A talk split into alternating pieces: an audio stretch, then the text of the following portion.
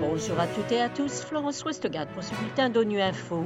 Au menu de l'actualité, un nouveau rapport de l'Office des Nations Unies contre la drogue et le crime met en lumière les répercussions de la Covid-19 sur la traite des êtres humains. L'UNESCO dédie la journée internationale de l'éducation aux filles et aux femmes en Afghanistan. Enfin, sans enseignants, il n'y a pas d'éducation. En cette journée de l'éducation, on écoutera le témoignage d'enseignants français. Un nouveau rapport sur la traite des êtres humains met en lumière les répercussions de la COVID-19 sur la traite des personnes. Une des premières constatations est que le coronavirus serait responsable d'une baisse de 11% du nombre de victimes de la traite. Le rapport avance trois raisons principales de cette réduction. Explication de Julia Serio, experte en recherche et analyse sur la traite des personnes et le trafic de migrants à l'Office des Nations Unies contre la drogue et le crime.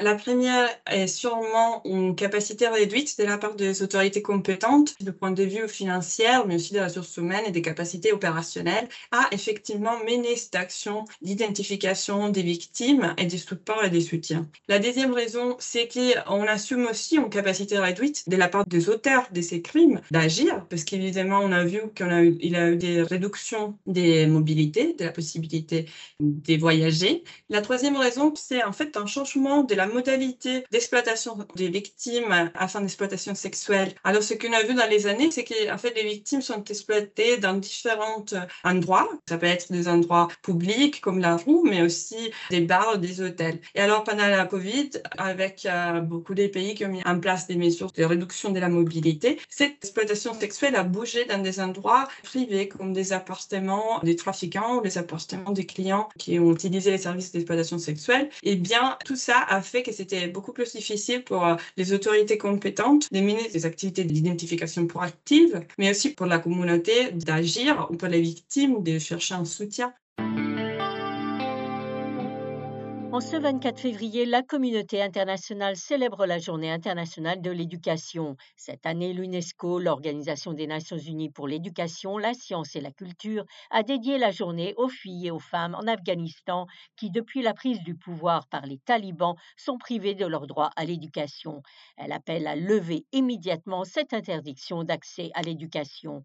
Depuis août 2021, l'UNESCO a adapté et redoublé ses efforts pour assurer une continuité dans l'éducation dans le pays, du primaire à l'université, à l'instar des cours d'alphabétisation communautaire ou encore des missions de radio. Les précisions d'Oda Joberian, coordinatrice des programmes d'éducation en situation d'urgence à l'UNESCO le développement de programmes éducatifs destinés à être diffusés par la radio est l'un de nos composants de la réponse éducative en Afghanistan. Ces programmes comprennent des émotions éducatives, notamment la littérature en dari et en pashto, l'anglais, l'histoire, la biologie et d'autres contenus différents d'intérêt public, comme par exemple l'éducation financière pour les femmes, alphabétisation des adultes, la sensibilisation à la santé mentale et physique et surtout sur la culture. Les formats des programmes comprennent des émotions en direct, des tables rondes radio, des talk shows,